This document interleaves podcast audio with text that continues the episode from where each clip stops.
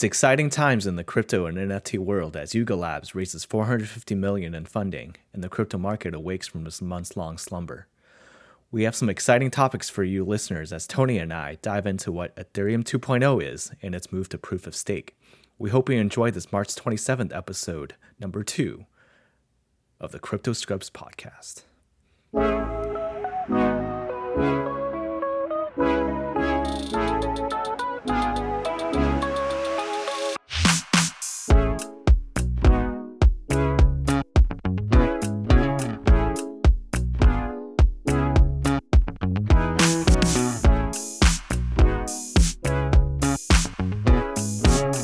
What up, what up, listeners? Episode number two of the Crypto Scrubs Podcast. I'm your host, Galen Ma, and I'm here with Tony Chang. What up, Tony? Hey, Galen. Thank you for that intro. I definitely need one for myself later down the line, but uh, for now, we'll go with what we have. Very excited to be here, excited for this topic because it's around the corner for us um, during this time in twenty twenty-two. So yeah, let's, let's start uh, digging in. Yeah, exciting times for everyone in the podcast. We got uh, Instagram set up, Twitter set up. We got a website coming out releasing this week. So keep your eyeballs tuned to the updates that we're going to post on social media and the like. Um, and thank you for all the listeners that we got. We're going to international. We got listeners now in the Philippines. How's that feel, Tony? That's pretty awesome. I can definitely see this uh, turning out to be more international, based on being, you know, we're online. So yeah, thank you for all the followers from the Philippines too for, on Instagram. That that's been a huge surprise to me. You could say something about the Filipino community, right? Yep, I guess they're they're definitely interested in what we have to say. So I hope we give them the best. Cool. Well, let's dive right in. Uh, this episode, we're going into what Ethereum two point oh is and the difference between proof of work and proof of stake. So let's get into our first question. Um, what is Ethereum? So yeah, I have a very simple way of explaining Ethereum um, versus what I have here. Um, in my head, I kind of see Ethereum as just like another blockchain, um, just like Bitcoin, except they have another extra flavor added to Ethereum, being that it's a programmable uh, contract based. Um, there's a lot of automation behind that. And so I would say uh, there is some like more complexity towards what, you know, what Bitcoin can do today. That is the famous uh, explanation by the famous Tony Chang. According to a more famous person, Vitalik Buterin, the creator of Ethereum, is, quote, Ethereum is a general purpose blockchain. So unlike other blockchains like Bitcoin that is designed around one purpose like digital money, Ethereum is an open platform that allows people to build their own applications on top. And because it supports a programming language, developers can have unlimited creativity in what they create on Ethereum. So in other words, it could be like a Bitcoin Bitcoin two point oh, right, Tony? Yeah, pretty much. Um, just the extra version on top. I, I kind of wonder when we talk about Ethereum is why Bitcoin hasn't transitioned there yet, but um, maybe time will tell. Uh, if you know, if it works out, maybe Bitcoin will have their own uh, smart contracts on top of their program. Yeah, that's interesting. Now we're talking about how Bitcoin can improve to be like Ethereum, whereas during the past, like since since Bitcoin is created, it's always how Bitcoin what. can overtake Bitcoin as the next king of the blockchains. Um, but now we're going to tr- see this transition of uh, so many things being built on Ethereum, like N F Ts, uh, DeFi, um, different types of metaverses entirely built on Ethereum, and different types of layer two. So it's definitely exciting times for the Ethereum network. Yeah, it definitely is. Um, and a twist to that is, you know, let's just say Ethereum did establish this narrative of being the smart contract, the king of smart contracts, and building applications on top. You know, because everything here is code based, right? The entire ecosystem is just based on code. That, you know, Bitcoin could technically upgrade to becoming a smart contract themselves, and I think that would be very interesting once we start seeing the ability for Bitcoin uh, users to have their own DeFi and N F Ts, right? And like having that type of extra liquidity on top. So that's actually kind of interesting, where all this Bitcoin money that's being idle in people's hardware wallets could actually be utilized uh, in the ecosystem. So um, hopefully looking forward to that as well. So um, this, I think, is just an early transition, I think. And uh, Ethereum is definitely leading the way in this space. Yeah. Uh, today's Sunday, March twenty-seventh, twenty twenty-two. And just looking at the market caps, uh, Bitcoin is sitting about eight hundred eighty-six billion dollars market cap, with Ethereum having uh, three hundred ninety-three. So the amount of money actually in Bitcoin is more than double of what Ethereum network has is valued at right now. So definitely if Bitcoin actually has more utilization just being than just being a store of value, then we're going to see really interesting things happening for, for Bitcoin in terms of just usage and also it, its price. Um, so bringing it back to what the consensus mechanisms and how Bitcoin and Ethereum operate. Um, Bitcoin and Ethereum right now mostly are utilizing the proof of work mechanism to have a consensus protocol for validating transactions. Um, so Tony, what is proof of work and what it's what it's uh, what its purpose right now?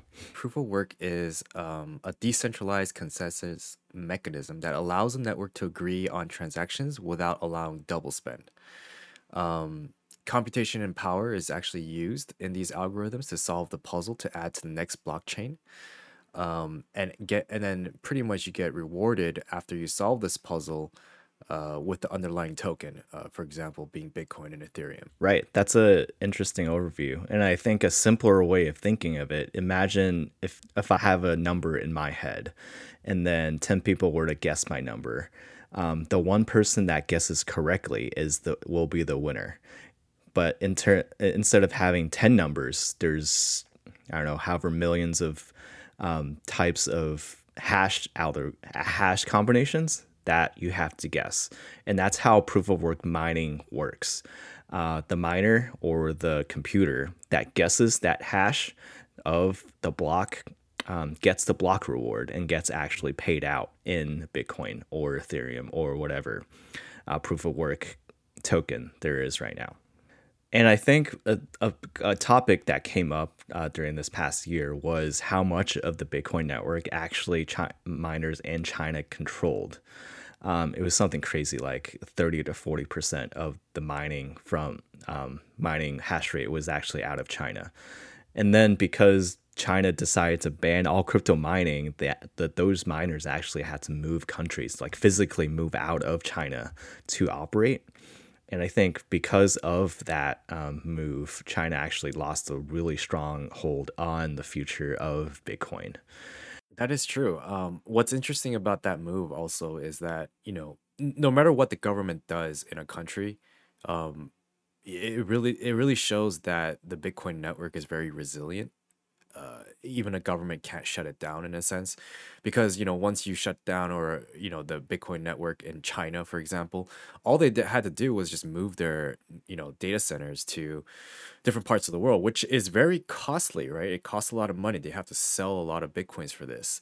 But at the same time, they were still able to do it and remain. And the hash rate continues to grow today compared to what it was last year, let's just say, or very near future. So, um, it really shows how resilient this network is. Like, no matter what country you're in, they'll one country will deny you, ban you, and another country will open its arms. So um, there's that for Bitcoin. So with that, what are some downsides of the proof of work mechanism? And why is the switch to proof of stake uh, such an important topic? That is a lot of talk um, amongst with proof of stake. Um, I think one of the biggest reasons, and the very simple way to put it, is that people are having a hard time finding a way to scale their blockchain network, um, whether it's transition, uh, transactional, or if it's just, you know, contract based, um, working with, you know, making applications on top of the network, I guess, so to speak. So a lot of people are having difficulties around working with proof of work, and therefore they're trying to find a way to scale, right? And in in an in an indefinite way of scaling, apparently, it's finding uh using moving towards proof of stake. which has is a very new technology today. Um, but in theory, it's supposed to be a lot more secure, more expensive to attack, and definitely uh, have a better way of managing uh, cheaper fees and, and just be able to scale for this huge wave of adoption, adoption that's supposed to be coming in the future.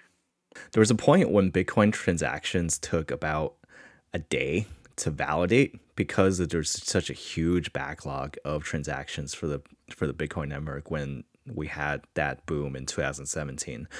Uh, during that time, uh, definitely the amount of interest overloaded the amount of um, miners available to actually provide consensus on the network. That's why we had, I think it was about like ten thousand or twenty thousand transactions in the backlog just waiting to be mined for Bitcoin, um, sometimes in sometime in two thousand seventeen, two thousand eighteen. And another, another, um, instance that stood out to me was this during this past bull run with Ethereum uh, N F Ts. Uh, some of the gas prices actually went up to two hundred dollars per transaction, which is really com- uh, prohibitive for a lot of people, like individual artists, um, like mom and pop shops wanted to uh, make their art available as N F Ts on a blockchain. And that gas cost was so high because there was just so much demand for the Ethereum network um, and not enough kind of supply and throughput to meet that demand. So kind of downsides to Proof of Work, it's very miners control, uh, constricted. And whenever there's a huge surge of demand, which there's always for crypto, um, every couple of years, there's always going to be like a backlog and uh, times when the network is overloaded. Yeah, I would, I would, I would say the whole experience um, that we went through with Bitcoin being very expensive and a huge amount of backlog, having to really upgrade the technology uh, code because you know what was it was just so expensive to use that a lot of people you know didn't like, uh, I guess, or turned away from it, so to speak. Um, it, when it should be more like a huge like adoption coming in because of what it can do. But yeah, I think for a going forward, I, I want to reiterate, like, we're not trying to pump up Ethereum and say like all these disadvantages about Proof of Work is that um, I think I, Tony and I agree proof of proof of work right now in Bitcoin and Ethereum is the proven um, secure and what most people have faith in. Uh, but I think Proof of Stake, just given the possibility of what could happen, um, we just want to lay the foundations of what's coming up next. And by no means are we financial advisors. Do not buy Ethereum. Do not go ape into Ethereum because of this episode. Do your own research. So that was a summary of what Proof of Work is. Let's t- talk about Proof of Stake and why it's important. Proof of Stake replaces miners with validators so that blocks are produced without the need for machines. Uh, instead of having computational power to solve blocks, smart contract essentially picks who gets to produce the next block based on the amount they have staked on the network. So it's literally skin in the game. Ultimately speaking, um, Proof of Stake is needed for the Ethereum network in order to scale and have cheaper gas fees and higher transactional throughput. Um, currently, the network definitely needs to scale with its demand uh, compared to what it, it's running currently.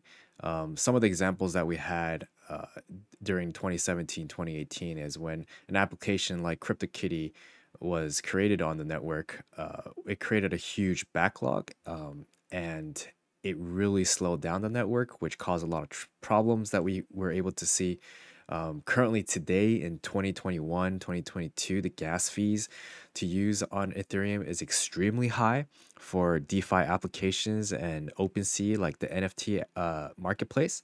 It's very exorbitant right, exorbitant right now. So definitely uh, in order to scale and make everything cheaper, uh, Proof of Stake is definitely needed. Yeah, we're seeing this need time and time again to scale Ethereum. And because Ethereum has been so backlogged in these times of like um, hype and hype demands, a lot of sep- sidechains and separate projects like uh, Solana, Avalanche have been so successful because Ethereum has been so backed up.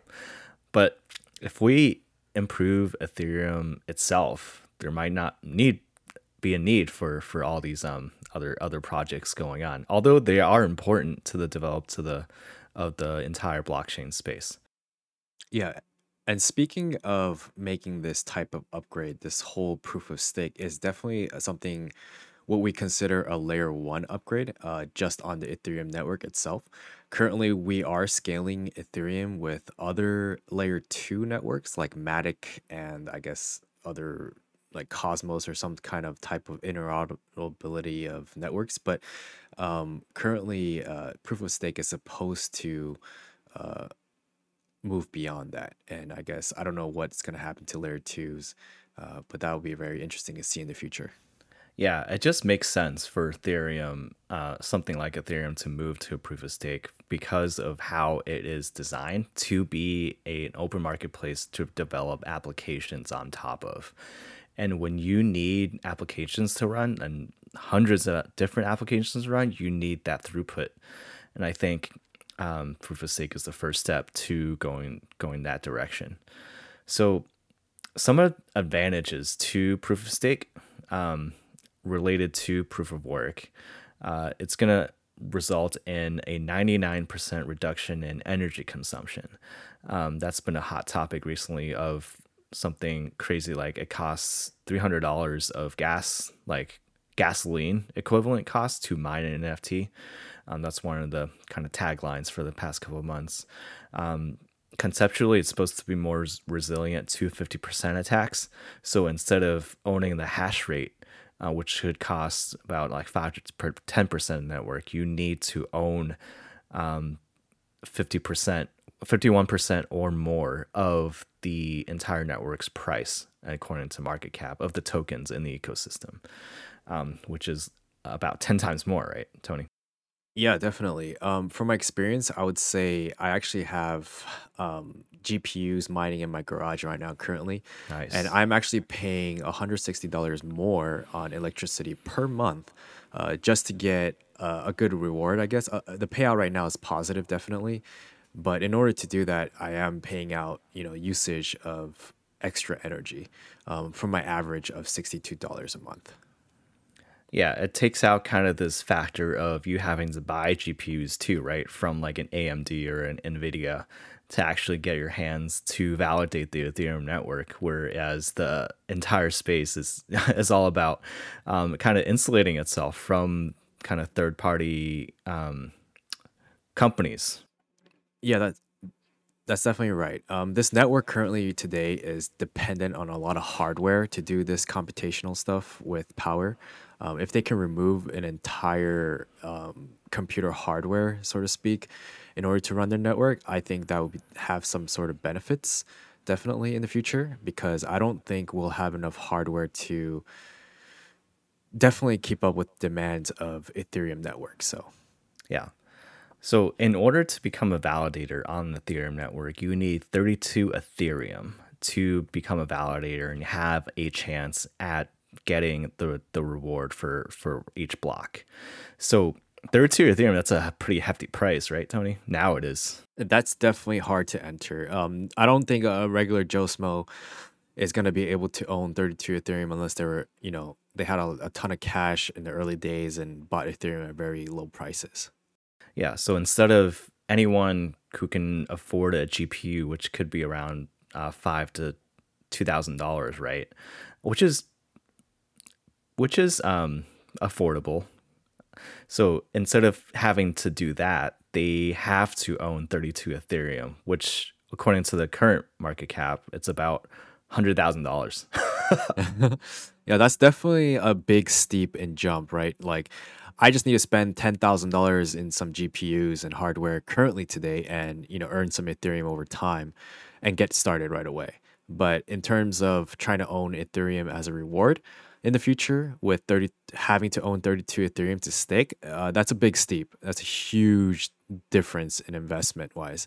And I would say uh, it's getting better, right? Definitely. It's not like you have to own the whole piece of thirty-two Ethereum to uh, participate in owning a reward in Ethereum. But um, man, that's going to turn away a lot of people. Um, a lot of people that's, you know, that wants to get involved in joining and really protecting the network or securing it in the future.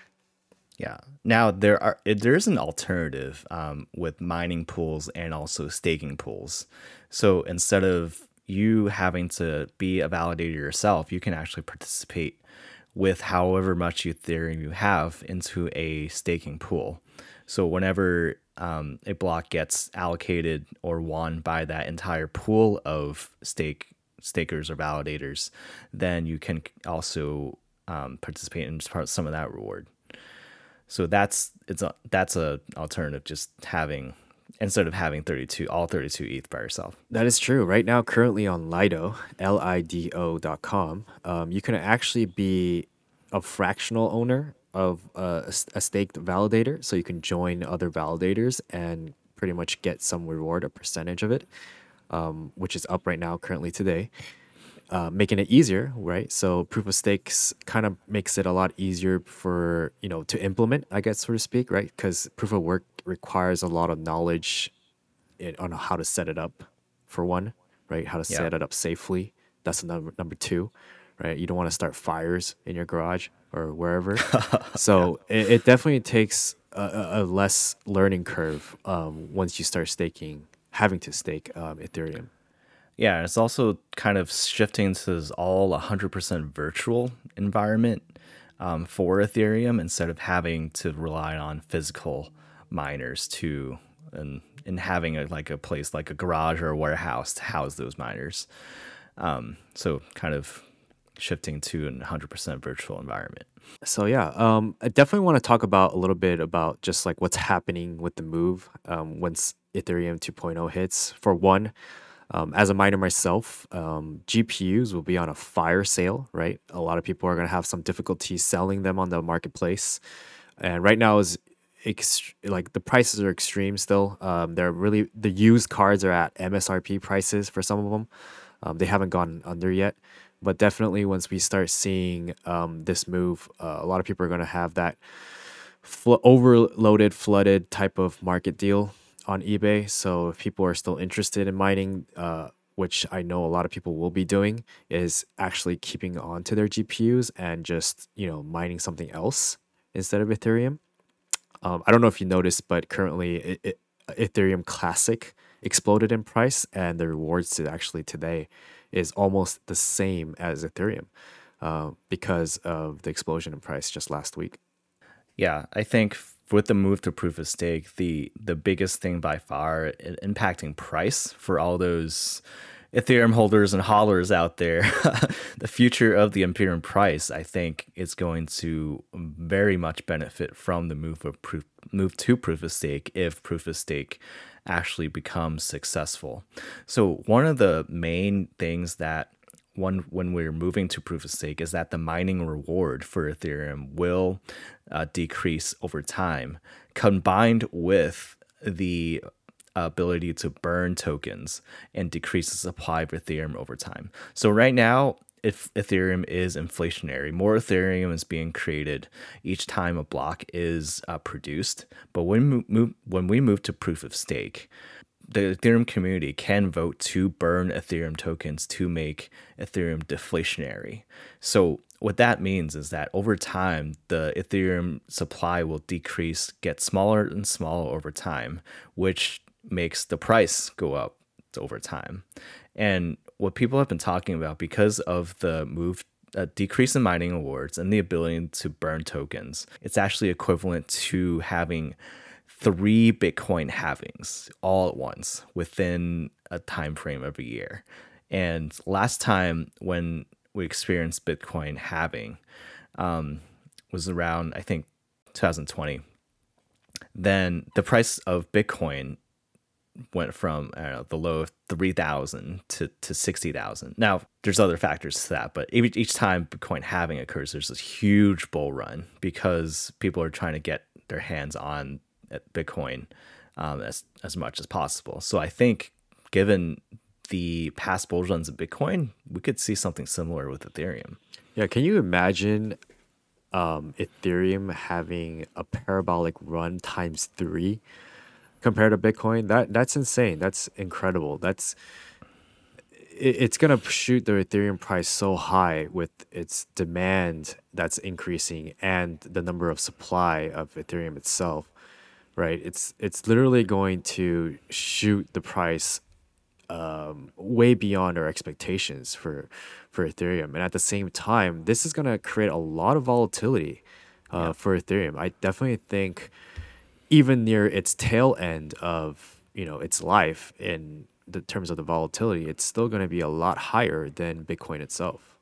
Yeah, keep keep your pants on for what, what's going to happen next, because uh, you definitely don't want to buy at the top of this next bull run and get burned. So definitely do your own research. Do not um, chase whatever bull run's going to happen next. Yeah. Um, so let's yeah. let's transition a little bit and talk about why um, we're not really going. Ape, why we're not aping into Ethereum, why we're not yeah. buying Ethereum right now. Yeah. So I think uh, given all of this deflationary news, and we know that proof of stake is coming sometime in the near future, Ethereum price has been pretty stable, um, is because there's not much history of the proven nature of how proof of stake is going to play out over time. Proof of work mechanism has been proven over multiple hacks, like two other networks. Proof of the Bitcoin and Ethereum proof of work mechanism has never experienced um, any major issues. Um, but other side chains like um, Ethereum layer twos, and there's there's issues every other literally every every every other month. So I think the main thing that's actually holding back the price of Ethereum is this kind of level-headed approach for investors of seeing how it's going to play out over time. So there's a chance that it, proof of stake is just going to fail um, because we just don't know what's going to happen. That is the biggest factor currently today. Um, Ethereum right now, currently by Cornell Univ- University, was able to represent um, two attacks on proof of stake Ethereum right before their upgrade. They were able to find out just a couple days ago on um, Wednesday of March second, twenty twenty-two, wrote a little paper on it um, regarding how they can attack the P O S system and pretty much destroy the system. So any attacks that can happen on the Ethereum network once they move to P O S, it's really going to shake the confidential or uh, it's the confidence of, you know, its security, right? Yeah. I think the, the main technological difference between proof of work and proof of stake is that proof of work, you need to match that hash to get the block. Proof of stake is actually controlled by a smart contract um, that assigns the block reward to any random person staking uh, ha- who has a stake in the Ethereum network. So if there's actually a code vulnerability there, if that smart contract ever has vulnerability or is upgraded wrongly, that could actually bring the entire network down. Yeah, and and not only that, but we we're also seeing a lot of um, competitors for Ethereum right now. Currently, right, for one of the big ones are like Solana, Avax, and uh, Luna, who are pretty much circumventing um, transactional fees and its scalability. Uh, currently, they can actually scale a lot better than Ethereum, and therefore they're pretty much eating up Ethereum's market cap a little bit, but. Um, you know, time will only tell, like, who's going to survive at this, you know, type different types of upgrades are coming along. So, yeah. Yeah. And the future of proof of stake is going to be money. It's going to be all about who has enough money and tokens to actually validate the network, given the thirty-two Ethereum barrier. So if we're talking about um, Ethereum being about four hundred billion market cap right now.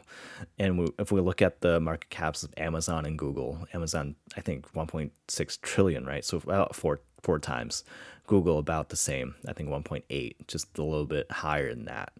Um, the thing is that four hundred billion in the grand scheme of things, it's actually not that much money to perform a fifty-one percent attack, right?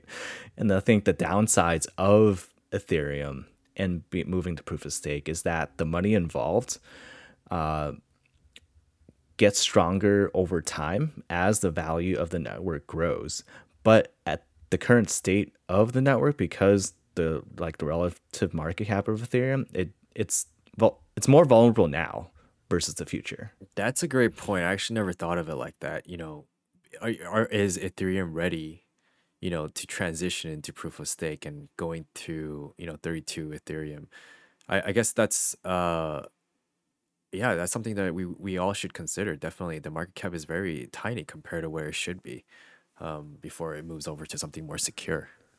Yeah. You could say like Warren Buffett just one, one day can just buy out Ethereum if he does really hate it or something, you know, um, with his, with his fund. So that's definitely something to keep an eye on. Like right now, even though the crypto market cap is elevated right now, in the grand scheme of things, it's, it's very much like um, a smaller market compared to the wolves of Wall Street, as you'd say. Yeah, there's a there's another thing that could be a little controversial is that, you know, do miners really want to move? Do Ethereum miners want to move from P O W to P O S? Um, and that's a big question because they they have to also cooperate with the developers, right? They need they're the ones that are actually um, apply the code, I guess, so to speak. Um, and so you need both sides of the party to kind of come to yeah. an agreement. So this is definitely an interesting point where, you know, miners now are left with hardware, millions and, you know, invested dollars of hardware just sitting there, um, not able to use it for anything else. Um, yeah, that's a good point. We might see some Ethereum one point oh and then Ethereum two point oh as two different networks. Yeah, right? that's that's usually the case where, you know, like that's what happened with Bitcoin and Bitcoin Cash, right? They had mm-hmm. different, you know, theories of what they wanted with the technology, so they kind of forked in a, in a sort of sense. But I don't know if Ethereum is gonna uh, a fork like that, just because they want to keep everyone on the same network, um, right? But it's I think there is there there probably is right now a, a little bit of clash with the miners saying, you know, hey, we we have all this hardware, like we can't just get rid of it right now. You know, it's just we need to at least make our monies back. So there might be a little pushback on Ethereum two point oh, and I'm pretty sure Ethereum two point oh at this current stage is happy to push it back because um, of, you know, the security at stake. Yeah, and according to conspiracy theorists out there, some say that Ethereum is doomed to fail because proof of work and Bitcoin's technology, Satoshi Nakamoto, the creator, is actually from the future. Is that correct? yeah, yeah, we could definitely add that um, to this podcast. I think that's very interesting to have. Uh, it, it's just my opinion. I, my opinion is that uh, Satoshi is it made it future-proof. He's actually from like the future, and he made Bitcoin future proof, so he like knew exactly what he needed, and that's why he made it proof of work versus anything else. Um and yeah, the the biggest question and, and why we don't ape into certain things like Ethereum is because we don't know if proof of stake is going to be secure. It, they're resetting it, they're moving away from Ethereum is moving away from something that works, and currently today what really works is proof of work. So they're gonna they're pretty much resetting their security and their entire thing just because they need to scale, right? I'm pretty yeah. sure there's a lot of alternatives for Ethereum um, in order to scale on proof of work, but currently today they, they've decided that proof of uh, stake is gonna be much better than proof of work. Yeah, for, for all the Marvel fans out there, I think we're actually living on a branch of the timeline, and the other branches don't have Bitcoin and we do. So we're lucky right here. yeah. And, and Satoshi is Kane the Conqueror. yeah, I know. And we, we forgot to mention a lot of these things, but we forgot to mention that, you know, while we talk about a lot of competitors of Ethereum, like Luna, Avax, and Solana, the, the big three, um, a lot of them disappear after the bull run, right? Like, right. For, I don't know if you, we, we mentioned that we were talking about this earlier. We were talking about how E O S was supposed to be the Ethereum killer, um, yeah. but but they definitely disappeared, right? So they, they there's nothing out there for E O S. So, and they never made it to the second bull run. So, um, yeah, every bull run there's a Bitcoin killer, and then a supposed Ethereum killer, um, and I think a lot of people have been hyping on Avalanche and Solana, and um.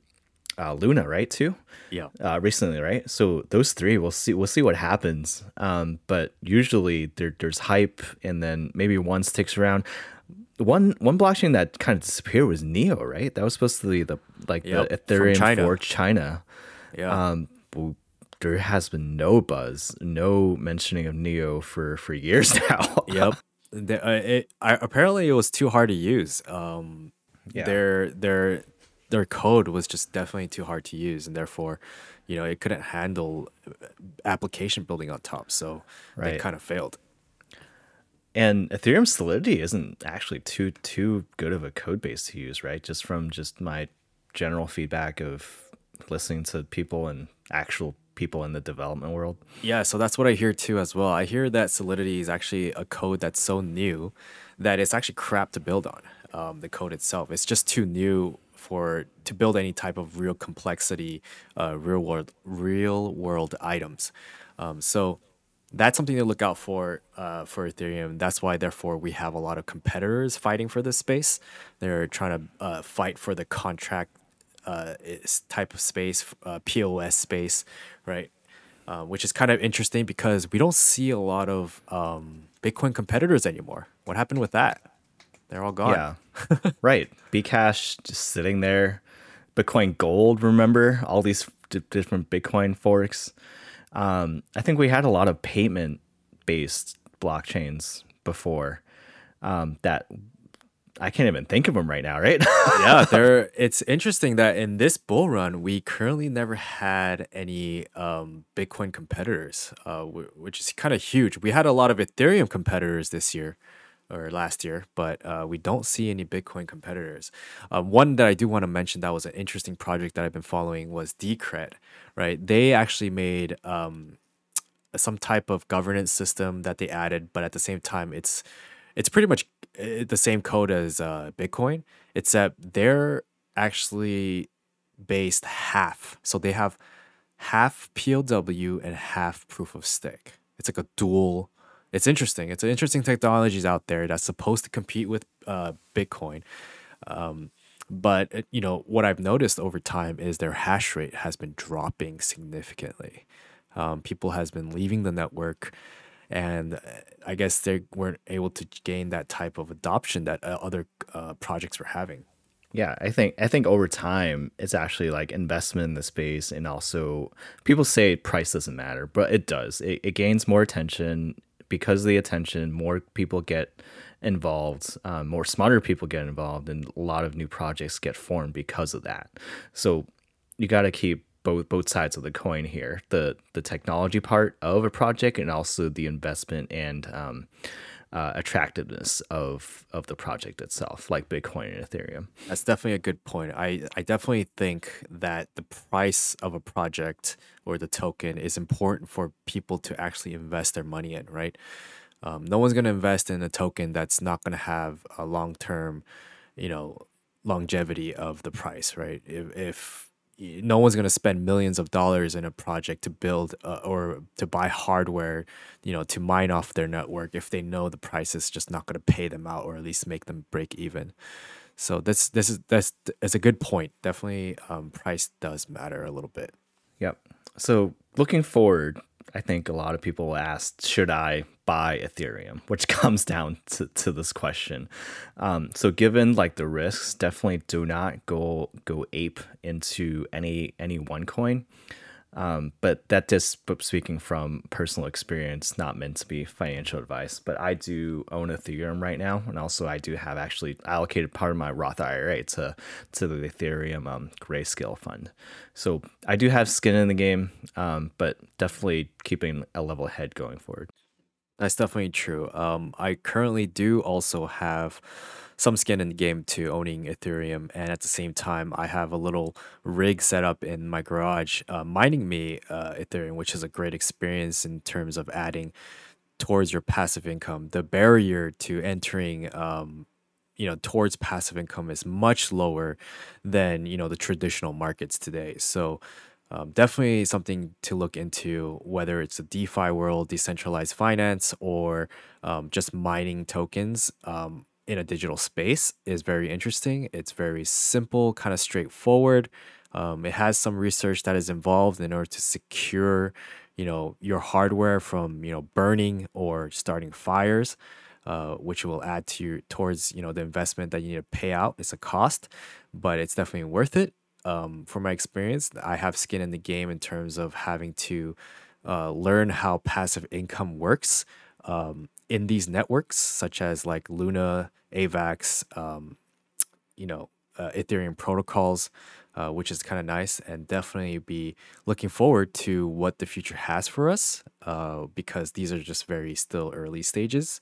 And sadly, Ethereum is moving over to proof of stake. So my miners, my G P U miners in my garage is going to be worthless unless I s- kind of sell it early to, in the market on eBay. Um, but I'm hoping to keep them and just switch to a different network, um, whether it's Ethereum Classic or if it's, you know, some new project out there that's willing to stay on proof of work on uh, G P Us and not just make it A SIC central.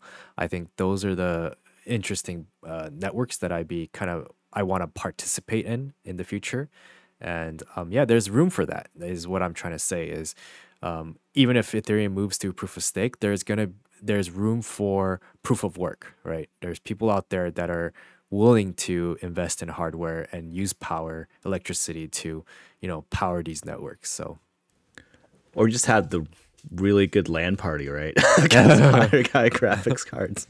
Yeah, that's definitely. Also another thing to actually use graphics cards for graphics. That's um, true. Yeah. So yeah, some resources. I think uh, this podcast, obviously, our website that's launching um, uh, this coming week with epi- this episode. So keep an eye on that. Also, some other tools like uh, trading view dot com is where I track prices and charts for some of these tokens that we mentioned, like Bitcoin, Ethereum, Avalanche, Solana, Terra Luna. So definitely keep an eye, eye out for the movement on those those types of coins. Um, and also exchanges. Uh, uh, I, I use Coinbase Pro um, mostly, and also Binance U S for trading. So definitely check those out. And it's going to be really interesting where we go from here. Yeah. Um, some of the tools that I use currently today is uh, DeFi Llama for DeFi. Um, DeFi Llama kind of tells you about the market cap for uh, what people use in terms of like passive income when they want to use those systems. Um, it's it's a great website. I, I ch- highly suggest everyone to check out DeFi Llama.